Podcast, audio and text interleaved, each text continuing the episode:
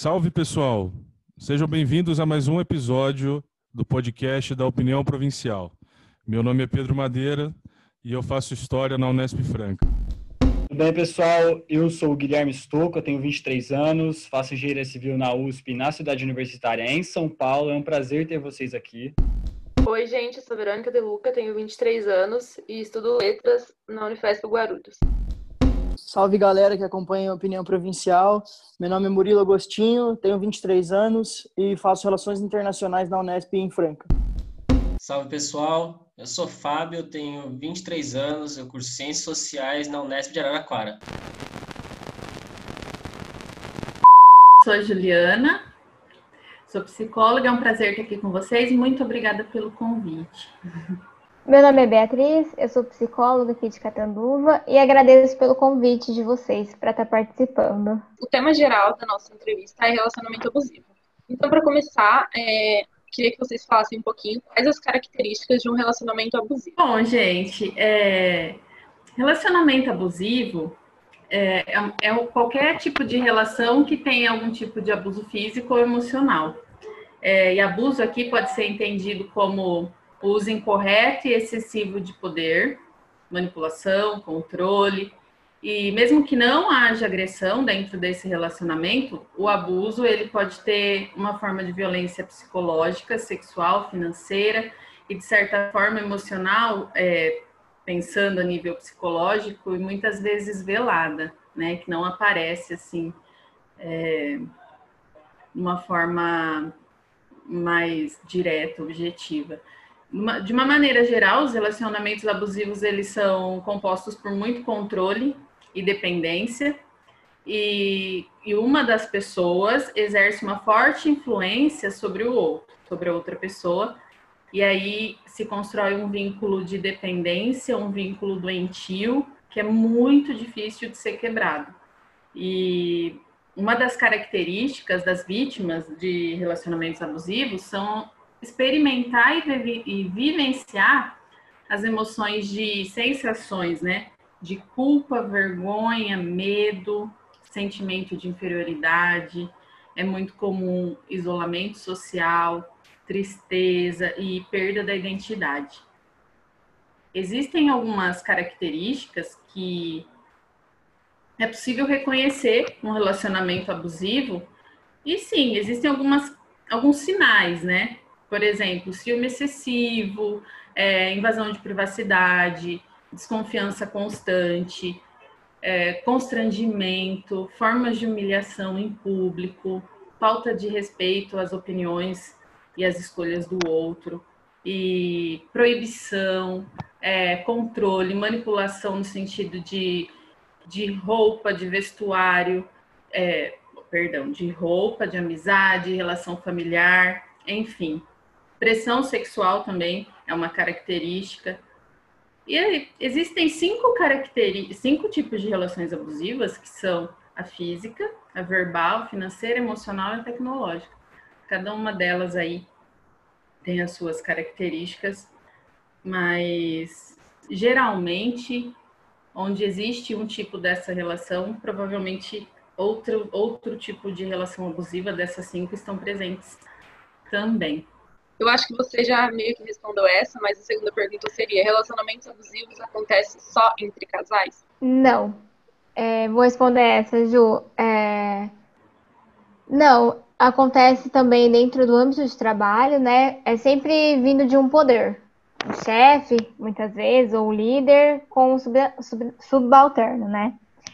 E também acontece dentro da família, com o poder do pai sobre o filho, do homem sobre a mulher, né, nas relações ali, mesmo que não seja o casal, mas o irmão mais velho com a irmã, né, dentro das amizades também, o quanto e não só no homem e mulher na amizade, mas entre mulheres também, ou entre homens, sem se encontrar, né, é, a relação abusiva, ela é num todo um controle, e aí, independente se é um relacionamento ou amoroso ou não, é sempre com quem exerce o controle sobre o outro dentro da relação. É, dá para classificar, sei lá, relacionamento de pais e filhos também? Um relacionamento abusivo de alguma forma? Sim.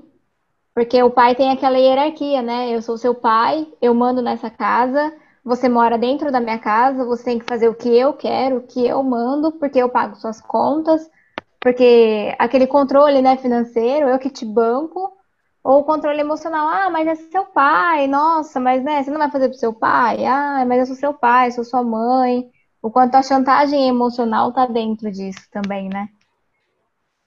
E só complementando a fala da Bia, é, inclusive é uma demanda muito presente na clínica psicológica atual, é, essa queixa e essas consequências que são é, desenvolvidas a partir de relacionamentos familiares tóxicos e abusivos.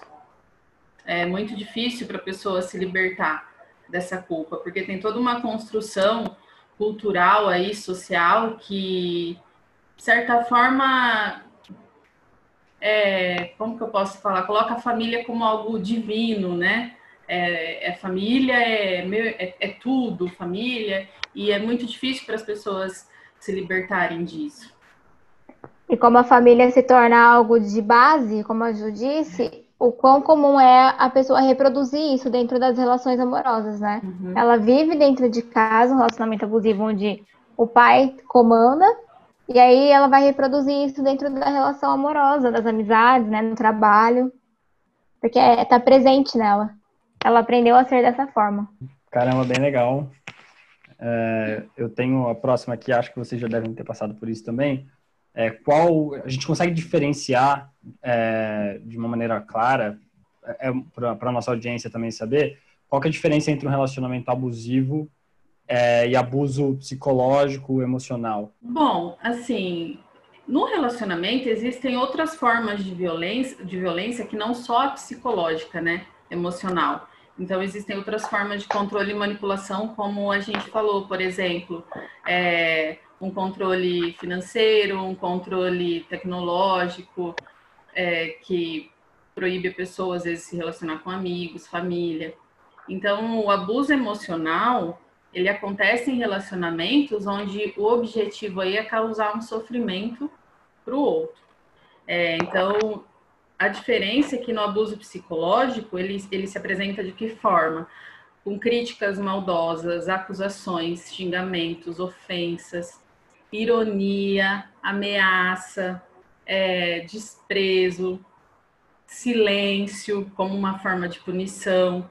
É, e aí posso, a, gente, a gente pode até trazer um exemplo é, em relacionamentos onde um, o abusador promete algo e quando cobrado existe esse silêncio como uma forma de punição e não, não prometi nada, não falei nada, você está viajando, você criou isso, você está louca, né?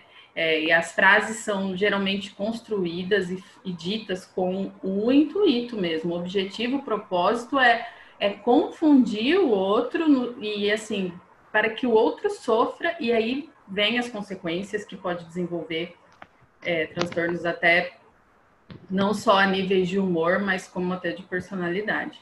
Se isso não for cuidado e, e reconhecido, né, identificado no início, mas é muito difícil é, as vítimas se reconhecerem e identificar isso no início.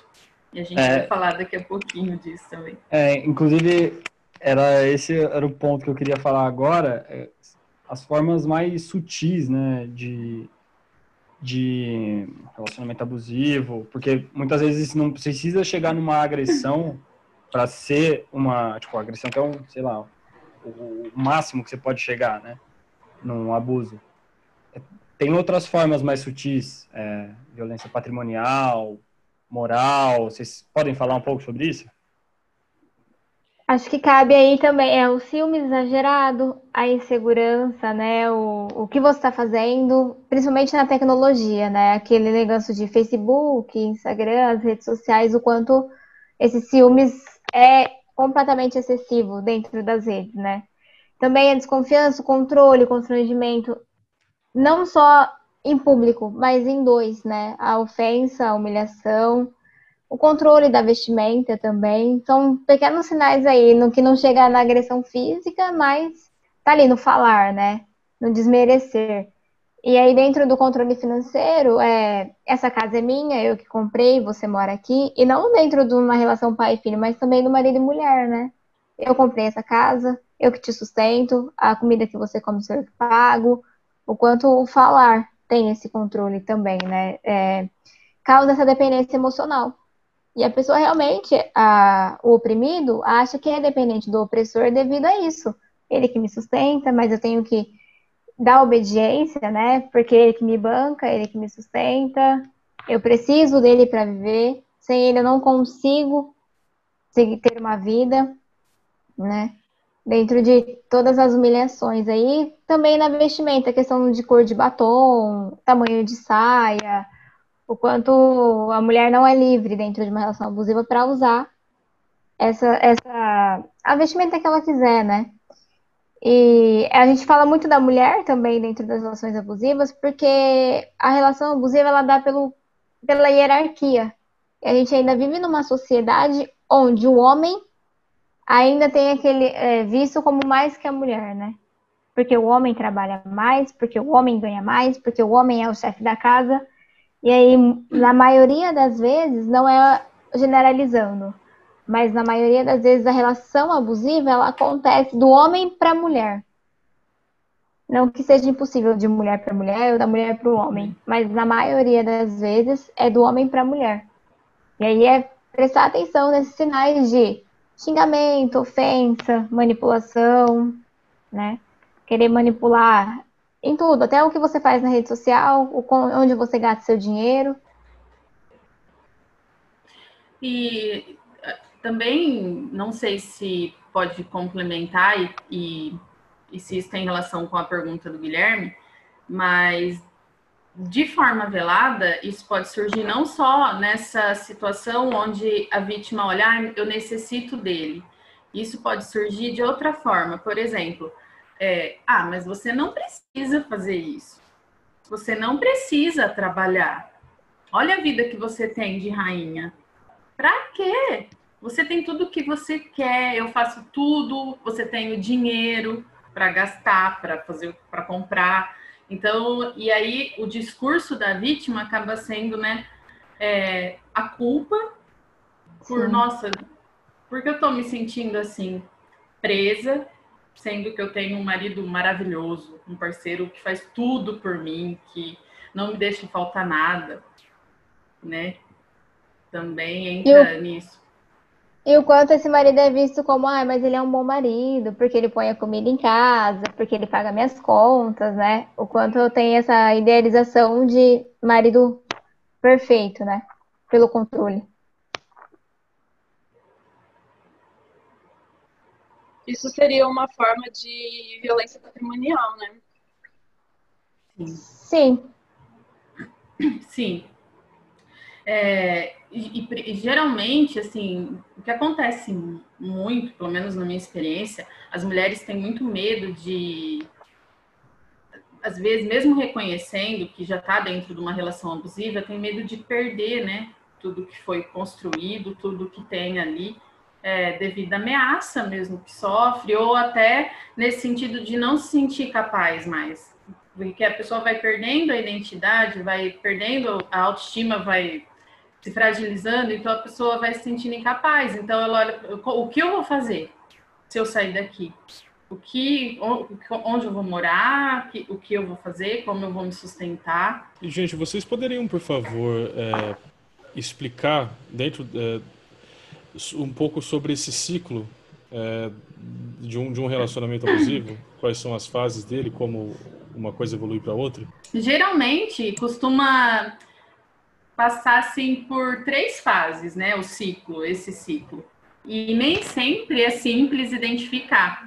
Então, é, a primeira fase, que a gente chama de tensão, ela é a fase onde começam, começam as ofensas verbais, os xingamentos, as humilhações, os gritos, crises de ciúme. E aí é muito difícil aqui identificar o abuso. A vítima começa a ter o emocional abalado, fragilizado, e um exemplo dessa fase 1 é quando a mulher começa a ceder a, a essas ofensas e a essas solicitações, a esses abusos, né? Por exemplo, desculpa, não corto o cabelo porque ele disse para não cortar. Eu vou trocar a roupa porque ele falou para eu trocar eu vou me sentir melhor de calça para sair. E aí a mulher vai perdendo a identidade, né? É, numa segunda fase é o ciclo da crise, que é onde é que as agressões elas evoluem até para agressões físicas, né? E aqui a, a vítima ela tem certeza do relacionamento abusivo porque as marcas ficam visíveis.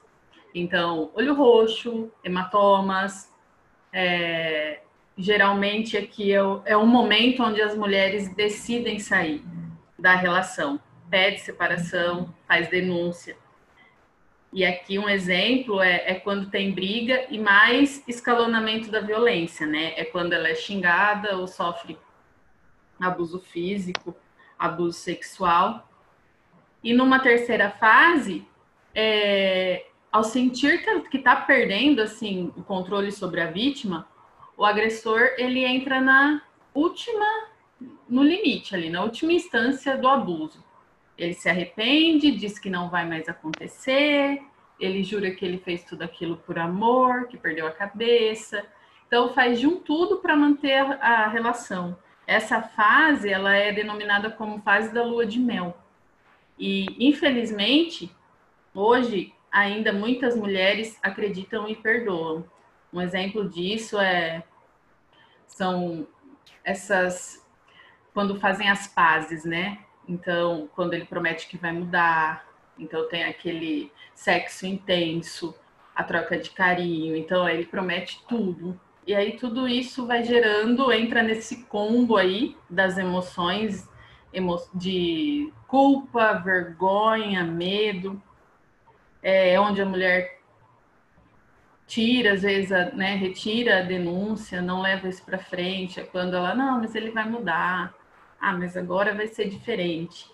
E assim, não tem uma ordem, esse ciclo ele vai se repetir, né? Uma, duas, três, várias vezes. A cada situação de abuso, a vítima vai se fragilizando cada vez mais e vai desacreditando de si. E aqui é onde é muito importante um suporte familiar, um suporte na, na rede social ali de amizades e inclusive o acompanhamento né, psicológico nesse sentido e para quebrar esse ciclo tóxico, porque muitas pessoas, a maioria, não consegue sair sozinho de um relacionamento abusivo.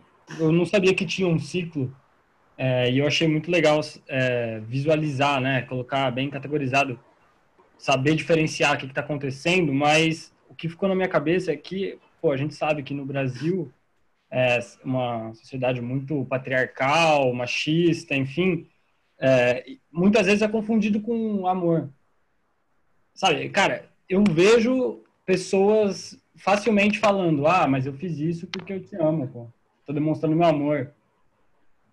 É, é, é, é muito tênue, né, a linha, a linha de diferenciação Acho... O quanto dá para ligar isso com ciúmes, né? Isso. O que é ciúmes e o que é cuidado, né? E aí o quanto realmente a, na fase lua de mel é quando o homem começa, né, o abusador no caso, começa com isso de ai, mas você me deixou muito nervoso porque eu fiquei com ciúmes, porque eu te amo e eu perdi o controle, mas é porque você tava conversando com aquele cara, ai, mas era porque você tava usando uma saia, né? E mesmo que ele tenha aquilo de eu perdi o controle, mas a culpa é da vítima, porque ela estava usando uma saia, porque ela estava numa conversa. E o quanto ele, ele arruma uma, uma desculpa para a atitude dele, para a agressão que ele cometeu dentro do porque eu te amo. Nossa, mas por quê? E é onde, nesse falar do eu te amo, de mandar flor no outro dia, de café da manhã, e aí essa lua de mel, né? As mulheres acabam desistindo das denúncias. Muitas vezes eu já presenciei mulheres que fizeram cinco, seis denúncias, boletim de ocorrência, e aí tinha, eu esqueci o nome daquele que a polícia faz, que não pode chegar próximo a 30 metros. Medida protetiva. É, é, aí acontece a medida protetiva, elas vão lá e retiram. Aí tá com cinco, seis, a polícia já não faz mais, né? Porque não, não tem o porquê fazer. Vai passar um mês, ele vai prometer que não vai mais acontecer e ela vai perdoar, vai voltar e é onde ela tira, retira a denúncia, né? E pensando nessa questão mais cultural, é, e eu vou compartilhar aqui uma experiência, porque essa é uma questão que, na, na, na minha prática, é, é muito delicada. É, é onde, é, nessas intervenções com mulheres vítimas de violência, vítimas de abuso, eu costumo intervir no sentido de mostrar realmente que ela está dentro de um relacionamento abusivo, sem o processo todo da reflexão, sabe? Para que isso aconteça de uma forma natural dentro do processo terapêutico. Porém, o que acontece? Em primeiro, em primeiro lugar ali, a minha prioridade é, é que essa pessoa esteja, é proteger essa pessoa, é preservar a vida dessa pessoa. Então, promovo as reflexões, mas nesse sentido. Para você isso, como que é isso para você?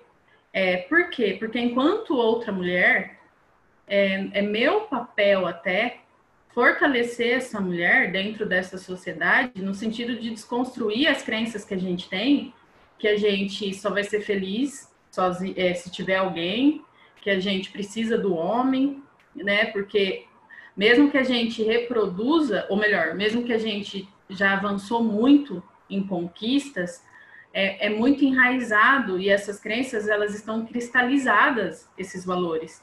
Então, mesmo nós que estamos lutando, a gente às vezes se depara com situações onde, enquanto mulher, a gente se sente limitada, né? É, onde a gente questiona mesmo. Nossa, mas será que será que se eu tiver alguém vai ser mais fácil? Assim, vai trazendo alguns questionamentos.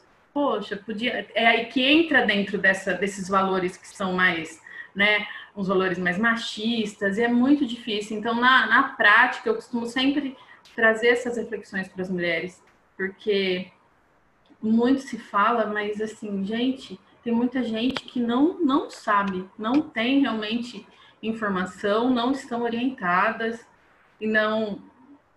É, muita mulher desconhece, né? a potência que é o que tem dentro de si. Sim. Eu imagino é... que. Eu... Desculpa, pode... Falar. Eu imagino que o trabalho de vocês é ainda é mais difícil porque é, me parece que muitas das vezes é, o primeiro contato que as pessoas têm para justamente avisar o que está acontecendo é com a própria família e às vezes a própria família está dentro dessa né, dentro dessa sombra aí de machismo e tudo mais e às vezes eles até relevam né o que está acontecendo Sim. e a importância da ajuda profissional mesmo alguém que está de fora disso Sim, é, eu tive uma demanda na clínica também que a pessoa estava dentro de uma relação abusiva e a família falava: ah, mas sem ele você não consegue nada. Mas sem ele você não vai conseguir ter sua casa, ter seu, né, sua renda, não vai conseguir ter nada na vida. E aí o quanto que ela estava pedindo socorro dentro daquela relação e a família, que era o primeiro contato que ela tinha ali, estava deixando ela mais ainda lá dentro daquela relação e, e, se sentindo dependente daquilo, né? Mesmo ela já identificando que não estava fazendo bem. Porém, a família colocava isso para ela, ah, mas sem um homem, né? Sem esse homem, você não vai conseguir ter uma vida de sucesso. É, o que a Ju e a Bia falaram, a Bia falou de medida protetiva, aí eu lembrei que eu ouvi de uma mulher, é, o que foi muito triste, de uma mulher que é informada sobre casos de agressão e ela falou, relatou o seguinte, que quando um casal, por exemplo, se separa e eles têm um filho, e aí a mulher vai na casa do ex-marido buscar o filho e eles discutem e ele acaba agredindo ela. E aí ela pede uma medida protetiva, que é muito difícil esse caso, porque a mulher foi até ele é, tipo, é aquele negócio que a gente falou, de culpabilizar a vítima, né? E como isso, infelizmente, ainda está enraizado, e infelizmente a gente ainda vê mulheres é, reproduzindo esse tipo de machismo, né? Que culpabilizam a vítima. Como É. se fosse culpa da mulher ela ter ido procurar lá o marido para bater nela, né? O ex-marido, no caso, né? Como se ela estivesse pedindo. E aí, não foi ele que bateu, foi ela que procurou, né? É interessante isso que a Verônica falou, porque eu pensei muito o quanto que, inclusive nessas situações de separação, o quanto se preza esse contato com o pai, né? Por exemplo, é, as visitas, o pai precisa ver o filho, ficar. E assim, independente se é o pai abusivo, agressivo, se, se terminou o casamento porque foi vítima de violência, é importante o pai é importante, né, ter a experiência, a vivência com o pai. Não, é que eu não estou falando que não seja importante, mas isso urgentemente precisa ser revisto. Esses padrões de relacionamentos, porque essa criança está sendo exposta, ela está com o agressor, ela está convivendo com uma pessoa abusiva. Ah, é pai? É. É, e aí a gente entra, volta no que a gente falou lá atrás das famílias e das relações familiares abusivas né? E o quanto tá padronizado, né, Ju, nas relações aí, pai e filho também. Ele convive com esse cara que é pai dele, que é abusivo, e de uma certa forma é o espelho que ele tem desde pequeno, né? E aí ele vai aprender a reproduzir isso também. É, mano, nossa, tá, tá, fiquei até desconcertado ouvindo umas coisas aqui, assim, porque. Ah, são coisas, são relacionamentos que a gente passa na vida, a gente vê algumas coisas que a gente passou, a gente relembra, e vem todo aquele feedback, né? E visto isso, né, eu queria fazer uma pergunta aqui, que é como sair de um relacionamento abusivo, ou seja, esse processo até de você identificar o, o relacionamento abusivo, você sair, como que é feito, como você pode fazer, o que, que a pessoa pode fazer nesse tipo de situação. É, dentro da clínica, eu presenciei muita demanda de mulheres que vivenciavam dentro de, que estavam vivenciando uma relação abusiva, porém não tinham esse conhecimento. E elas procuraram ajuda psicológica porque não, não estavam suportando mais a relação, sem saber que estavam dentro de uma relação abusiva. Então, dentro da terapia, elas começaram a, a descobrir, né, o que é ser abusivo, o que é uma relação abusiva, o quanto elas estavam dependentes daquilo. Então, a maneira assim, como sair de uma relação abusiva demanda tempo, demanda autoconhecimento, porque a pessoa ela tem aquela crença de que ela realmente é dependente do parceiro, né? E quando ela vai se conhecendo, ela vê do que ela é capaz, do que ela pode. Então, para sair de uma relação abusiva, a primeira forma é você reconhecer que está em uma. Seja dentro da terapia, seja por pesquisas, por, reconhecer os- as atitudes né, e ver se realmente está dentro de uma relação abusiva. Esse é o primeiro passo para sair. E depois, quando você já reconhece a relação, a terapia ali, o processo psicológico, ele é acompanhamento psicológico, né? Ele é fundamental. E não é assim, eu entrei para terapia e eu já vou sair da relação abusiva e tudo bem. Não, ela demanda tempo. Muitas vezes tem recaídas, tá? A pessoa vai, termina a relação, aí sente aquele vazio de eu preciso me preencher com alguém que tá ali me comandando no que eu preciso fazer, porque eu já tô dependente. E aí eu me apego naquilo. E quando eu, eu solto isso, eu saio dessa relação, eu me sinto vazia. E é onde eu recaio e retorno para essa relação abusiva. Então, depois do término, é trabalhar também em terapia as, os, as, as consequências psicológicas que ficam, né? Que não são poucas. Porque a dependência, ela tá ali, presente. Mesmo que você consiga enxergar que você está saindo de uma relação abusiva, você ainda tem a dependência. E é muito comum a pessoa entrar em outra relação e se tornar dependente daquilo também. E reproduzir alguns perfis abusivos também. E não tem um tempo, né?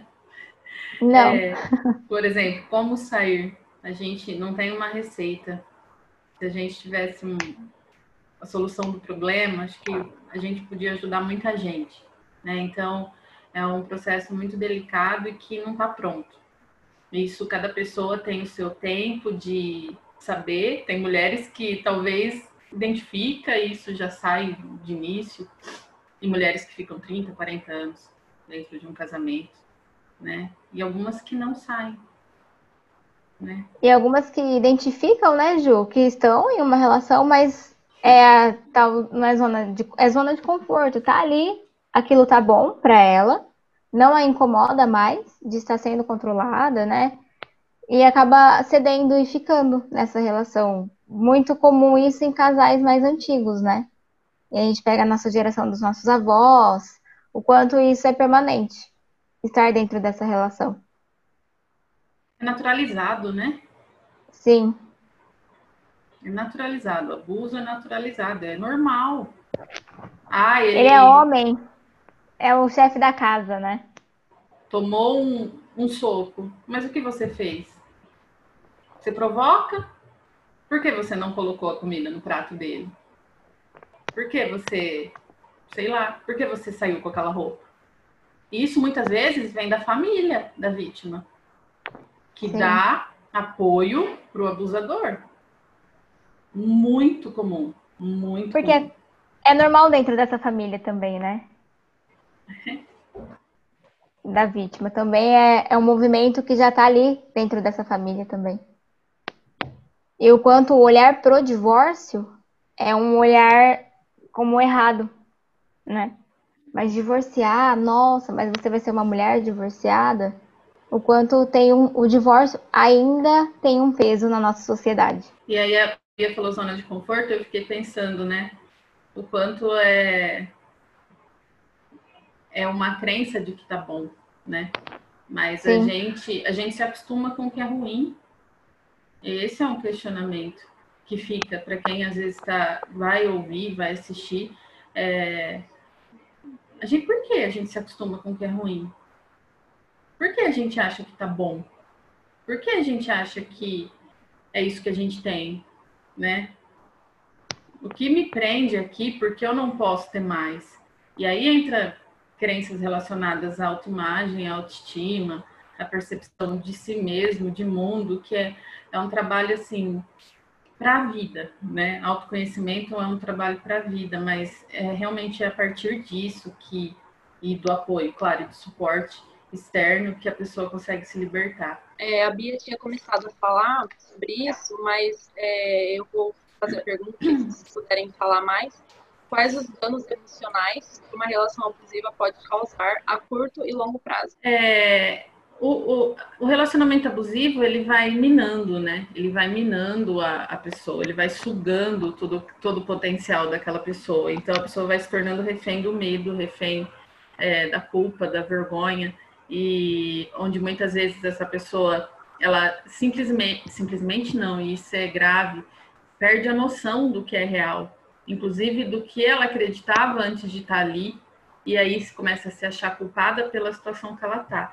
E como a gente já falou, esses problemas de autoestima, é, esses problemas de autoimagem e tudo mais, isso acho que de início já começa, a, a, curto prazo já começa a aparecer, que a autoestima começa a fragilizar e essa pessoa começa a assumir, sabe? Começa a desaparecer. É, quando a gente olha, não sei, acho que cabe esse exemplo, aquela nossa amiga que parece que quando entra no relacionamento ela para de brilhar. E a gente olha para ela e fala, mas tá diferente. Quando ela tá com essa pessoa, ela tá diferente. Ou o homem, né? Não é só, não é exclusivo da mulher, tá? Isso não é exclusivo da mulher, a vítima, né? Ser a vítima.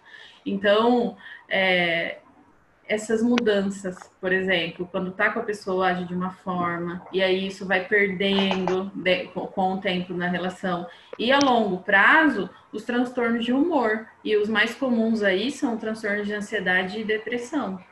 Crises de pânico, crises fóbicas, é, transtornos de, de, depressivos, transtornos afetivos bipolares. Então, a longo prazo é, é grave. Um transtorno de ansiedade e depressão precisa ser ter um contínuo ali, acompanhamento e tratamento. Até para reduzir sintoma, para construção de ferramentas para lidar em situações de crise, de ansiedade. Então, é a longo prazo, esses possíveis transtornos. E o quanto esses transtornos afetam futuras relações, né? Numa nova relação, o quanto isso vai ficar presente ainda. As marcas, né? As cicatrizes que ficam. Sim. Quanto é necessário trabalhar isso para a gente entender que, para as pessoas, né, vítimas de relações abusivas, entenderem que uma relação é diferente da outra. Não é porque uma foi abusiva que a outra necessariamente vai ser. É interessante isso, porque em outro relacionamento, por exemplo, uma vítima de, de abuso, em outro relacionamento, mesmo com uma pessoa ali bacana, legal, saudável, pode muitas vezes já começar a, a fazer isso com si mesma, porque já traz essas marcas. Então, assim, o outro não fala nada. O outro não, não fala nada, ele é super apoia, você pode colocar a roupa que você quiser, você nem precisa me pedir permissão para isso, né? Te dou todo o apoio, conta comigo. E ainda assim, aquilo tá tão enraizado que às vezes ela olha assim, por exemplo, pro espelho e fala: Ai, mas eu vou, acho que eu vou passar esse batom. Eu gosto desse, mas é melhor. É melhor eu colocar uma roupa. É, colocar uma calça, é melhor eu ir assim. Não quero causar, não quero gerar nenhum incômodo quero que continue assim. Então, às vezes, já entra no relacionamento já com esse tipo de comportamento, é onde se reproduz, né? Esse, essa, essa inversão, assim, essa, essa tentativa de você colocar a culpa na vítima, é isso que que que está dentro do conceito de gaslighting, né?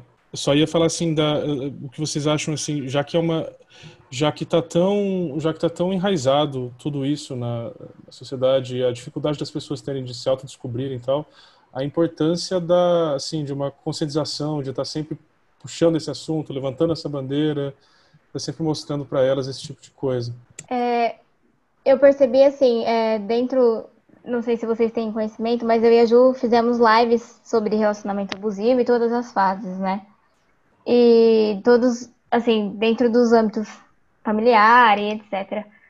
E o quanto é, surgiu mulheres vindo procurar, não sei se é a Ju, mas para mim que não sabiam o que era um relacionamento abusivo. O quanto tá aí presente na nossa sociedade a relação abusiva, ela tá aí. E o quanto não tem a informação sobre o que é, como identificar, se você está, como sair, como procurar ajuda, aonde procurar ajuda, né? De que maneira a mulher tem esse apoio psicológico caso precise realizar uma denúncia, né? E o quanto é vazio isso, essa informação, não é passada para as pessoas. A gente tem informação sobre tantas coisas e essa que é necessária, porque a maioria das agressões ela se dá dentro de uma relação abusiva. Né? Tudo começa com as ameaças, tudo começa ali com ciúmes, com controle, para depois passar para uma agressão física. Então, a gente só identifica a agressão quando a gente fala é, relacionamento abusivo. Algumas pessoas ainda só olham para isso como agressão física. Se não acontece, não é. O quanto falta de informação e o quanto é necessário nós trazermos isso para as mulheres ou para as pessoas que sofrem, né, dentro da relação, seja homem ou mulher, filho, mãe, esposa, namorada. E, e é necessário todo mundo falar, dentro também das amizades ali, né? Se uma tem mais um conhecimento, passar para outra. Tá vendo que a amiga tá nesse fluxo aí de entrar numa relação abusiva? Olha, você sabe o que que é? Vamos conversar um pouco sobre isso? Vamos pesquisar? Para que a pessoa mesmo consiga enxergar e colocar na vida dela os sinais, né? Para que ela possa perceber dentro da relação dela esses sinais. E até o que o Pedro falou do termo, né? o gaslighting, é, é aquele abuso velado, né? Como eu falei lá no início, é esse abuso sutil, manipulador, onde a autoconfiança e a autoestima da pessoa vai se esvaindo, vai se perdendo, vai se anulando a identidade, é, a pessoa se perde, a pessoa começa a duvidar de si mesma, começa a questionar seus valores, começa a, a até olhar para o outro e falar, será que ele tem razão? será que realmente eu exagero? Começa a colocar em dúvida, né? Se coloca em dúvida a partir desse abuso que chega de forma velada, que muitas vezes não é esse com é, com xingamentos, com gritos ou com agressões físicas. É aquele, ah, mas você fica melhor com aquela roupa. Ah, mas você vai lá na sua amiga hoje? Ah, fica comigo hoje, marca outro dia. Hoje não era o nosso dia de ficar. Ah, mas você vai lá na sua casa. E aí entra muito o abusador, né? É, fala, coloca a vítima contra a própria família, né? Então, também esse é um sinal de abuso. É muito difícil é, identificar e reconhecer exatamente pela, pela nossa cultura, porque a, a gente ainda questiona é, essa mulher independente. A gente se questiona os nossos, a gente questiona os nossos comportamentos, os nossos modos de ser, o que é possível. Então, é, é necessário sim uma conscientização e que hoje, inclusive, né, com a pandemia, é, aumentou assim muito o número de, de violência doméstica.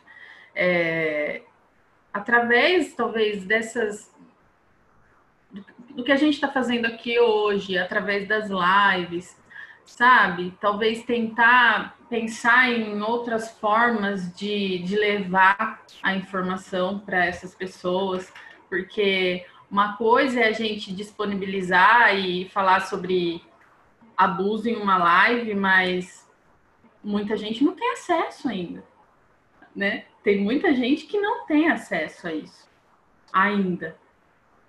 Então, Sim. talvez pensar em formas de se levar essa essa conscientização a essas pessoas. Gente, e quando eu, por exemplo, a gente já levantou todas essas essas questões, né? E como que eu posso ajudar alguém, por exemplo, como vocês falaram, ah, é, você olha para uma pessoa e ela de repente você fala, pô, mas você tá diferente, sabe? Quando você percebe uma mudança na característica, na autoimagem, na, na autoimagem, na imagem da pessoa, né? Na, no humor dela, como que eu posso ajudar essa pessoa a, a, a que, esteja, que está passando por isso, né? Inclusive, é, tipo, eu não, eu não sei como fazer essa abordagem, é uma dificuldade que eu tenho, porque, pô, a gente sabe que essas coisas existem, é, como falar pro abusador, cara, sei lá, um amigo meu, uma pessoa que eu conheço, cara, você não acha que você está abusando um pouco? Não só fazer a vítima é, identificar que ela está numa situação de vulnerabilidade, mas também de uma pessoa que está numa posição de poder sobre a outra. Sei lá, ah, amiga, vê esse filme aqui. Ou tipo, nossa, você viu que isso aconteceu, essa notícia? Não sei como fazer isso também. É, essa questão de você falar para a pessoa que ela está numa relação abusiva tem que ter muito cuidado. Porque dependendo da maneira como você fala, você pode é, mostrar para ela que ela está sendo culpada por estar numa relação abusiva, né? Ah, eu sou culpada porque eu permito que o outro faça isso comigo. Né? Eu que estou permitindo, e não é. Muitas vezes a pessoa entra numa relação abusiva e ela não percebe que ela está em uma. Então, é o cuidado ao falar também. E aí, não, eu, eu tenho assim, a melhor intenção, né? Não sei, a Ju pode me corrigir se eu estiver errada, mas não é chegar para a pessoa e falar: olha, você está numa relação abusiva, você não está vendo? Não, é chegar e falar: Olha, você sabe o que é relacionamento abusivo? Não, porque eu tava lendo essa matéria, vamos ver, vamos estudar junto, né? Vamos dar uma olhada. Olha, tem esse filme aqui, olha como que é estar tá dentro de um casamento dessa maneira, né? Como que é. Você consegue identificar alguns sinais, né? Porque numa relação, assim, eu já passei por isso, eu sei quanto que é, e aí dá essa jogada, mas deixar que a pessoa procure por ela mesma, para que ela não se sinta culpada por estar ali e permitir que esteja. E depois, quando ela percebe que ela estava dentro de uma relação abusiva, é muito comum também. Ela fala, nossa, mas como que eu permitia que ele fizesse fazia isso comigo, né? E aí ela se pune por permitir isso. E aí, falar para o amigo que ele está sendo abusivo é mostrar para ele. Falar, cara, mas você gostaria que fosse com você? Que ela estivesse te controlando? Que ela estivesse falando assim, ah, hoje não é dia de você sair com seus amigos, hoje é dia de você estar tá aqui comigo. Ah, tem que ficar em casa. Ah, e mostrar para ele o outro lado da, da história também, como se fosse com ele. Porque é, na maioria das vezes, na maioria das vezes, acho que em todas as vezes, né? É, o abusador não se coloca no lugar da vítima. E, e assim, como falar, eu concordo em tudo com a Bia nesse sentido de abordar a vítima, né? E perguntando, né, como tá o relacionamento, né? Olha, e se disponibilizando você sabe que eu tô aqui, se você precisar de alguma coisa, mas sem chegar e falar. E eu acho que isso depende muito também da relação que você tem com a pessoa, tanto da vítima quanto do abusador, porque é, o Guilherme falou, né, quando a gente está numa situação, por exemplo, se é um amigo nosso tendo, reproduzindo esses comportamentos abusivos. Vou sair um pouco aqui da. Vamos fazer um parênteses. A psicóloga saiu aqui, agora tá a Juliana. Se é um amigo meu, eu vou falar, cara, você tá sendo babaca? Você é um babaca, você não percebeu? Já. Já vai com os dois pés, né? Olha, você precisa de ajuda, porque você está sendo abusivo. e já mandar. É, mas agora volta a psicóloga. mas enquanto assim, agora psicóloga, é também se disponibilizar. Olha, como tá? Você não. Fazer a pessoa pensar, você não acha que isso tá meio estranho? É, esse tipo de relação? Você, você pode tudo, a pessoa não pode nada. E aí eu vou pegar aí um pouquinho da Ju que ela falou de mas você precisa de ajuda, o quanto o abusador também precisa de ajuda psicológica, né? Não só a vítima. A gente volta muito para a vítima, que a vítima precisa do acompanhamento, mas o abusador também. Porque muitas vezes essa pessoa está sendo abusa, é, abusiva porque ela não tem esse conhecimento do que é ser um abusivo. Né? Ela não tem esse conhecimento de uma relação abusiva que ela está sendo. E aí, o quanto a ajuda psicológica é necessária aí também. Muitas vezes ela só está reproduzindo um padrão que ela aprendeu a ser. E ela não consegue reconhecer isso de que, ah, eu estou fazendo mal para o outro, né? Eu estou tentando controlar algo que não é meu, porque ninguém pertence a ninguém. E eu penso que para o homem também existe essa questão, assim como a mulher, que já às vezes está nesse é, nessa posição de submissão, mesmo que enraizada ali, o homem ele se cobra para estar aqui dentro da Sim. sociedade. Então, às vezes esses, essas reflexões para o homem pode também trazer muito incômodo e angústia no sentido de nossa, mas é, eu como homem preciso fazer isso. Então, o homem também traz muitas crenças né, do que é ser homem, de como conduzir, que é o homem que guia, é o homem que faz, né, o homem que é o provedor. Então, isso também tem que ser desconstruído para os homens, né, é, nesse sentido, para permitir essa abertura, é onde a gente fala, né, sobre essa masculinidade frágil, né? Sim. É, gente, vai deixar de ser homem se olhar de outra forma para as coisas, né? Para o mundo, para as relações. E o quanto fragilidade é essa? E o quanto a sociedade cobra isso dos homens. Porque Sim. num grupo de amigos, se o cara fala que ele faz o serviço de casa, que ele lavou, que ele passou, o quanto ele fala, nossa, mas cadê, né? Você não é homem, então. Ah, mas não é o macho alfa da casa, né? O quanto a sociedade cobra também isso do homem, esse perfil abusivo, né? Assim como a mulher é vista como essa pessoa, por exemplo, ah, mas você provoca, o homem também, pra, com a família, é cobrado, né? Nesse sentido. Sim. Nossa, mas você tá. Não acredito que você faz isso. Não acredito que você tá lavando a louça para sua mulher. Ah, você tá brincando, você trabalha o dia inteiro e ainda cuida do filho? Né? Exatamente. Como se, meu Deus, como se fosse é, exclusividade da mulher a educação do filho, o, o, a fazer ali, o cuidado com a casa, né, o bom funcionamento do dia a dia. Como se estivesse no contrato de casamento, né? É pré-estabelecido. O homem, não, o homem cuida das coisas de fora, a mulher cuida das coisas de casa. Aquela coisa tradicionalista, conservadora. Pré-histórica, né? É. Mas infelizmente é muito enraizado isso, né? Essa, esse perfil, esses papéis de gênero, né? Vamos usar que esse termo cabe bem, papéis de gênero que são impostos aos homens e às mulheres é, na nossa sociedade. Inclusive, eu vou deixar, vou indicar é, um documentário na Netflix que chama A Máscara que Você Vive, que fala, não sei se alguém de vocês já assistiu, mas que é sobre masculinidade frágil e sobre como é, a sociedade cobra do homem que ele seja provedor e de que ele, enfim, que o homem seja, que o homem esteja no poder em, em todos os âmbitos, desde em relação a fazer tarefa de casa, cuidar do filho, em relação na rodinha de amigos, é, tipo, ah, você vai deixar os amigos te zoar, como o homem é ensinado a ser violento e como isso reflete nas relações né, amorosas e até na questão do sexo. Muitas mulheres, elas às vezes se sentem envergonhadas de conversar com o parceiro, né? Sobre o sexo, sobre. E, e o homem também, nesse sentido, é, se sente muito cobrado, né? Por.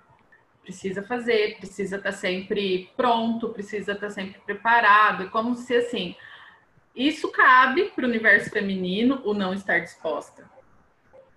Mas para o universo masculino, isso não cabe. Como assim? O homem precisa estar sempre ali pronto. Então, é, é, é é necessário que se permita, é necessário que se permita possíveis modos de homem, para o homem e possíveis modos para as mulheres, né, nesse sentido.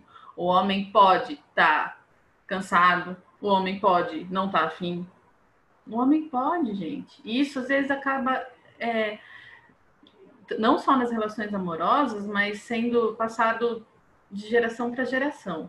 E aí é, entra muito também nisso uma pessoa que não consegue demonstrar afeto, né? Não ser afetuosa assim com os filhos, tem dificuldade, uma limitação para abraçar, uma restrição, porque homem não, homem não abraça. Né? Então tem tanta crença aí que precisa ser desconstruída. Né? A gente fala muito para a mulher, mas eu penso que é necessário um espaço para os homens também de conscientização e de possíveis, né? Porque não estou defendendo, tá? Não, mas é necessário também trazer esse cuidado para o homem, Sim. né? Para que ele possa até olhar e falar, mas eu tenho essas crenças, mas eu posso olhar diferente, né? Eu, mas será que eu estou sendo abusivo? Será que eu não estou? E trazer isso também para os homens, porque a gente está falando de indivíduo, de gente, de existência, né? E todo mundo merece cuidado. E o quanto a procura clínica, devido a esse falta, falta de diálogo na relação, tem sido grande, principalmente por homens.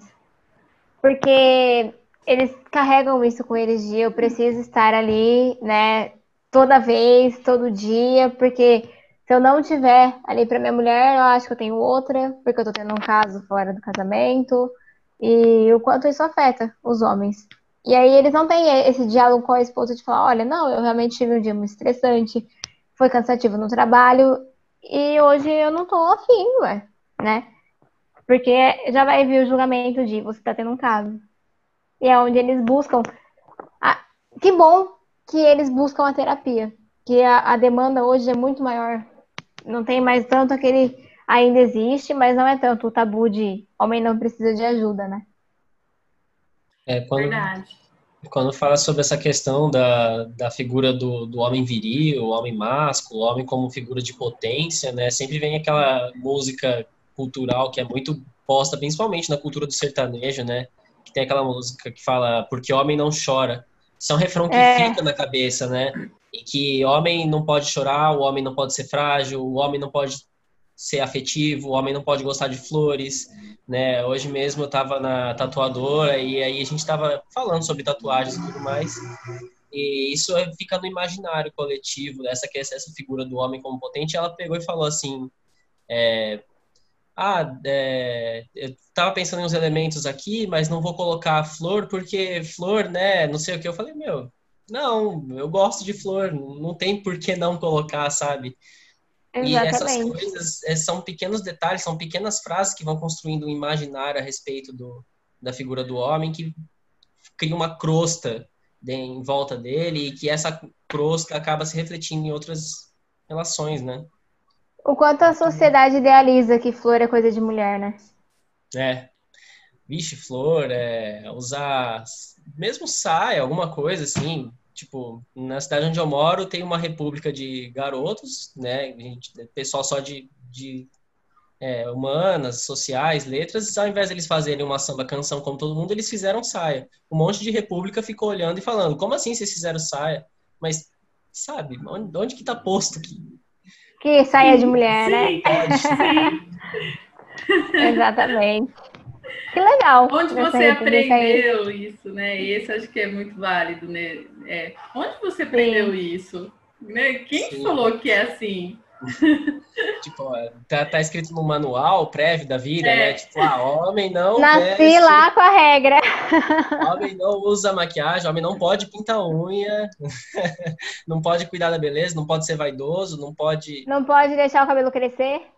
não pode deixar o cabelo crescer. Mas mudando um pouquinho de assunto, até por causa da- do Setembro Amarelo, uma pergunta que a gente é, quer fazer é: uma pessoa pode chegar a cometer suicídio devido a um relacionamento abusivo? E o quão comum é isso? Sim, Pode. pode, porque a sobrecarga, principalmente mulheres, é a sobrecarga. Às vezes ela tá sofrendo relação abusiva, ela não tem uma rede de apoio, a família influencia ela cada vez mais a estar naquela relação, porque o divórcio é errado, porque não pode ser uma mulher divorciada. E aí ela chega a um momento que ela não aguenta mais. E como a gente sabe, o suicídio, ele não é para tirar a vida, é para tirar a dor. Imagina a dor dessa mulher, né? O tamanho da dor que essa mulher não está carregando e ela já não sabe aonde socorrer, pedir socorro, né? Porque quem ela tinha próximo ali, uma rede de segurança, não acolheu. E aí leva, assim, ela cometer o suicídio, né? As pessoas ali, vítimas, né? Levam a, a recorrer a isso. Dentro do âmbito familiar, muitas vezes o filho é homossexual, né, a filha, e aí fala para os pais e tem aquela rejeição de ou você sai da minha casa, isso é fase, isso não, não pode porque é errado. E aí ela, essa criança, esse adolescente não tem esse apoio, né, dos pais, e é onde procura a, a única saída que encontra é o suicídio, né? Acaba tirando a própria vida devido à não aceitação da família. O quando a família é importante nesse momento, né?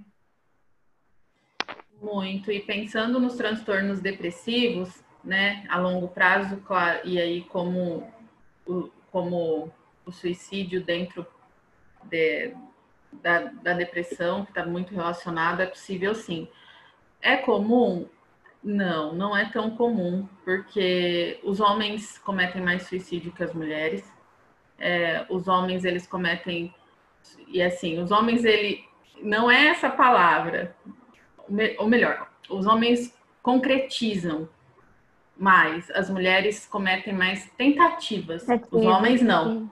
As mulheres tendem a tomar remédio, a, a outras formas, o homem não. O homem é, é dar um tiro ou pega uma corda, não tem outra vez. Então, o homem comete mais suicídio e né, em relações abusivas, o que é mais comum é o homicídio, o feminicídio e é o homem matar e depois se matar. Também que a gente vê muito, né? Sim, que é bem falado na, na mídia. Gente, eu tenho uma pergunta que, que é assim, no ano passado, no final do ano passado, estava fazendo uma disciplina e eu fiz um trabalho sobre relacionamento codependente, né? E aí eu queria saber, assim, me surgiu a dúvida se o relacionamento abusivo e o codependente são a mesma coisa ou se ele tem uma certa diferença, né? Se, se são diferentes, são duas coisas. Porque, assim, o, o abusivo, ele, ele pode chegar a ser codependente. É, é essa que é a minha dúvida, eu acho, sabe? É, duas pessoas que, que é, se tornam dependentes uma da outra. Pode ser, é, pode ser sim. Isso pode ser desenvolvido dentro do, do relacionamento abusivo, porque uma pessoa é, com uma autoestima frágil e onde isso vai se perdendo, começa a ter essa desenvolver a dependência emocional. Porém, o, o, a codependência, ela também diz respeito a uma carência excessiva, a vulnerabilidades, a fragilidades e a questões ali da pessoa que não necessariamente estão relacionadas ao abuso, ali, a relacionamento abusivo, mas que já está ali na bagagem vivencial dessa pessoa. Essa pessoa já traz um histórico aí de carência, de uma falta, de algo ali que não está saudável, né? Porque é complicado a gente falar do que faltou em desenvolvimento humano. É, eu não, eu não gosto muito disso, sabe? Ah, faltou isso. É como se as pessoas possu... como se te... ocorreu um déficit ali na vida daquela pessoa. E o nosso trabalho não é trazer isso para a pessoa. Olha, na sua vida, tá vendo isso aqui? Deu errado. Não, o nosso trabalho é aproximar essa pessoa da vida dela, com tudo que tem ali. Nada deu errado. A gente está aqui, não deu errado, a gente está vivo, né? E, e assim, o nosso trabalho é aproximar ela das experiências dela, né? Eu, eu costumo sempre falar isso, é fazer a pessoa fazer as pazes com a história dela e não olhar para a história dela e falar, ah, mas faltou amor, eu não tive amor dos meus pais, eu, sou, eu sempre fui carente, é, eu fui abandonado. Não, gente, mas está, não foi errado. Não, não é que não deu certo, foi assim. Vamos olhar para isso? A tua história é essa. Não é questão de certo ou errado. Essa é a história do fulano. E é a sua. Não tem como ser de outra pessoa. Então, é, a codependência ela traz muito dessa experiência já da vida da pessoa, de outros relacionamentos, às vezes já de estruturas ali familiares, emocionais como elas foram desenvolvidas. Entendi. E ah, uma outra, agora ah, essas perguntas mais gerais, né, elas acabaram e tem algumas perguntas que enviaram para a gente no, no Instagram, né, aí a gente vai começar a ler essas perguntas agora. É, por, por que em um relacionamento abusivo a pessoa só percebe quando acaba? Na verdade, ela não percebe só quando acaba. Muitas vezes a pessoa identifica a relação abusiva dentro da relação. E aí é onde ela começa a trabalhar para sair disso, para sair dessa dependência amorosa, né? Mas depois, quando acaba a relação, a gente começa a perceber sinais que dentro da relação a gente não tinha esse olhar. Um exemplo, ah, ele pegava meu celular, ah, ele não deixava eu vestir essa roupa. E aí vem aquele questionamento, nossa, mas por que eu permitia que ele fazia isso comigo, né? Então não é só depois que a gente vê, a gente enxerga alguns sinais dentro, mas não se dá conta. E quando a gente termina a relação, quando a gente olha para ela num todo como ela realmente foi, igual já falou, essa é a sua história, quando a gente olha e ressignifica essa relação, a gente começa a perceber esses sinais de, nossa, ele fazia isso, nossa, eu permitia, né? E aí vem até um pouquinho da culpa também, do porquê que eu permitia. Tá? Mas não é só depois do término que a gente identifica esses sinais. E pensando em casos onde identifica-se depois, onde se reconhece depois, acontece isso porque quando a pessoa sai, ela começa a, a fortalecer a autoestima dela. Então, começa a ressignificar, ter outra visão para as coisas, não está mais frágil, tem um apoio, está mais forte, então consegue olhar para aquilo de outra forma. É, e muito também, e tem muita influência também dessa nossa cultura, né? Patriarcal e machista, do que a gente falou, acho que durante toda, é, toda noite aqui sobre isso, quanto isso está enraizado, tá, e precisa ser repensado e, e ter outras visões, porque falando assim, trazendo uma experiência particular, é, isso já aconteceu comigo. Eu percebi já saindo de relacionamentos, depois que eu saí. É, e por isso, como, quando eu falei sobre, às vezes a gente tem informação, a gente sabe, a gente conhece, só que na vivência é diferente. Na vivência, a gente está com as nossas experiências, com os nossos valores. E aí a gente pode ter teoria, você pode saber de tudo é, ter conhecimento, né? Ou melhor, saber algo não quer dizer que você conhece aquilo. A gente só conhece quando a gente passa pela experiência. Porque e dentro essa... da relação é difícil, né, Ju, identificar que estamos em uma. É, e assim, no meu caso, o abuso ele era muito velado. Então eu não percebia. E saindo do relacionamento que eu percebi. Porque aí eu, algumas pessoas próximas falavam: nossa, Ju, mas você tá diferente. Mas você tá mais bonita. Mas você tá não sei o quê. Aí eu comecei a pensar, gente. Aí eu comecei a olhar para aquilo e aí comecei a ver algumas situações onde existiu abuso. Mas quando eu já estava nesse processo de fortalecer minha autoestima, olhar para minha experiência de uma outra forma e não com vergonha e não me sentindo culpada, mas como a experiência foi, olhar para a realidade. Tem muita questão da, daquela cultura cristã também, da culpa, né, que faz a gente cair dentro disso, porque é a culpa cristã que vem, não assim, né, crenças todo mundo pode ter e tudo mais, mas muitas vezes a gente é construído em torno dessa questão de que se a gente faz algo de errado, a gente é culpado ou alguém é culpado, a gente busca a culpa por alguém e aí cai na, naquela questão do ressentimento, né? Ressentimento sobre o passado, ressentimento sobre situações que poderia ter feito, mas não, não fez. E, e isso vai consumindo, né, por dentro. Sim. Sim. A gente precisa ressentir, não como algo negativo, mas ressentir, reviver, relembrar toda a nossa história. É, e é isso a gente faz quando a gente está pronto. A gente só ressente quando a gente está preparado para aquilo, quando aquilo já amadureceu. Senão a gente não olha de novo. Senão aquilo fica lá, só vai. Mesmo porque a gente tem os nossos mecanismos de defesa inconscientes que estão aí para nos proteger. Então, tudo que a gente não dá conta de olhar e visualizar, tá lá, tá guardadinho. Aquilo só vai aparecer quando internamente isso já está amadurecendo, isso já está prestes a surgir. E aí onde muitas vezes começa a aparecer em sonhos, né, que são os mecanismos aí inconscientes de manifestação de, de experiência, de, de sentido. E, e aí que permite a possibilidade de pensar, de olhar, e não necessariamente através da realidade, mas pelo sonho. Outra pergunta que mandaram na caixinha foi: o que fazer quando seu companheiro ou companheira insiste em querer ver o seu celular? Tudo dentro de um limite, né? Eu acho que eu olho para isso como o porquê, né? Que ele precisa ver o seu celular.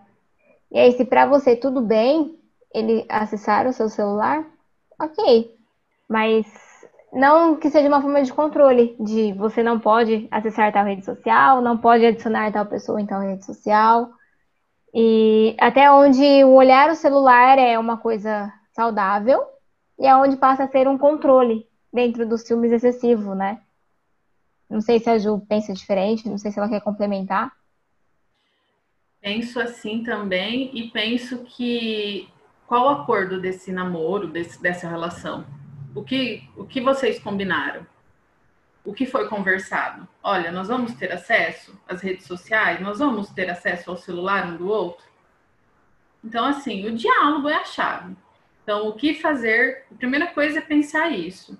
Isso foi conversado nesse relacionamento sobre invadir a privacidade do outro, sobre a gente vai ser assim, a gente vai ter acesso a tudo e, e assim ou não. Então, olhar para isso, isso foi conversado? E se foi conversado e não foi um acordo, não, não vai mexer no meu celular. Por quê? Para o relacionamento ser saudável, ele precisa, as pessoas precisam ter, manter a individualidade, precisam ter a privacidade, tá? E isso não quer dizer, então não, isso quer dizer sim, porque as pessoas têm segredos e as pessoas podem ter segredos não é tudo que precisa ser compartilhado. E não precisa ser com o marido, com o namorado, com a namorada, né? A gente pode guardar segredo sim, e a gente pode exigir respeito disso sim. Olha, isso é algo, eu, você chega só até aqui, aqui na minha história. Teu limite é aqui. Até aqui. Passou daqui, você não acessa mais. Então, de outra forma, o compartilhar também, ele, ele faz parte do relacionamento saudável. Mas aí, gente, vamos compartilhar o que é legal, né? Vamos compartilhar amizade, vamos compartilhar experiências com a família, com os amigos, né? Projetos, sonhos. E não compartilhar a vida de cada um. Eu não sei, eu fico Sim. às vezes me questionando qual o sentido de, de ficar olhando o celular alheio. E o quanto é a falta de confiança, né, Ju? E é? dentro de uma relação que não existe a confiança, por que essa relação, então, né? Não, não faz sentido uma relação que não tenha confiança. E é entrar em uma relação, olhar para essa relação sabendo que antes de, dela existir, existiam duas pessoas individuais, né? Que tinham vidas antes dessa relação. E que a vida continua, né? As amizades continuam. É uma outra crença, né? É uma outra crença aí cultural. ai, passa a ser um. E aí os dois é um, passa a ser um uma só. pessoa só. Ah, gente, não, não é. Isso não, não vai dar bom. Não. Fora da caixinha, é isso? E, gente, pra gente, eu tenho mais uma pergunta aqui. Na verdade, são duas, mas ela, a, pessoa- a mesma pessoa mandou. É, quando uma pessoa faz você eh, sentir que não será amada por mais alguém, por mais ninguém, a não ser ela, é considerado abusivo? E já ouvi relatos de que o parceiro prefere que não o contrarie na frente dos outros. É abuso? Bom, quando a pessoa fala que não vai, ninguém mais vai amar essa pessoa como ela, sim, é abuso, né? Porque a gente não sabe se vai ter outra pessoa. E se tiver, sim, por que não vai me amar? O que essa pessoa tem de tão incrível assim que ninguém mais vai conseguir me amar além dela, né? Vai gostar de mim.